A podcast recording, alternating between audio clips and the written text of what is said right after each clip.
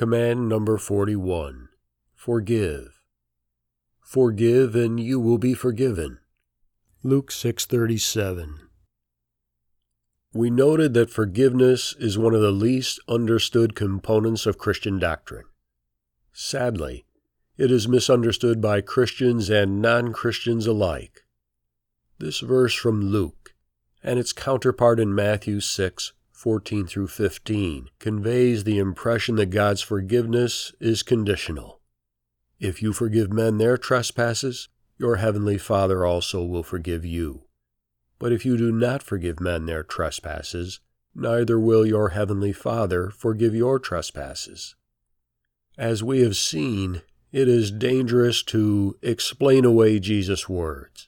In this case, however, we are compelled to recognize that his meaning lies deeper than what the words appear to say on the surface.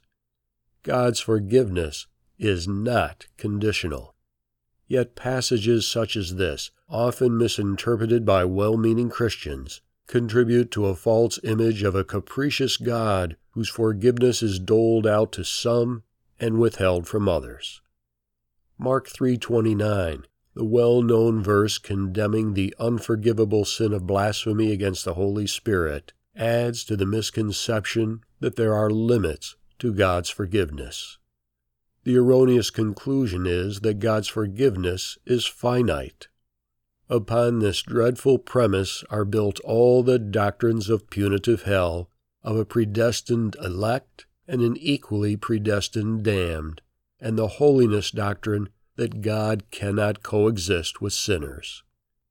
A careful study of the Greek originals of these texts reveals much light to illuminate the darkness of such doctrines. In Mark 3:29 especially, such study uncovers a great truth that unforgiveness is not permanent. A sequence of heart condition is revealed in the Greek that determines whether or not forgiveness can operate as long as untruth in the heart persists, whether blindness toward the Spirit's work or unforgiveness against a neighbor, God's forgiveness cannot take root. God does not withhold forgiveness. Forgiveness is simply blocked. His heart is infinitely forgiving. The blockage is all on our side. Remove the blockage, and God's forgiveness flows in like a flood. There does not exist such a thing in the universe as an unforgivable sin. All sin is forgivable. Nor does a time limit exist on God's forgiveness. He will continue forgiving eternally. As God is infinite, all his attributes are infinite. How much better we will understand the above passage if we read it with the meaning Jesus intended to convey. If you forgive men their trespasses, your heavenly Father will also be able to forgive you. But if you do not forgive men their trespasses, your heavenly Father will not be able to forgive your trespasses.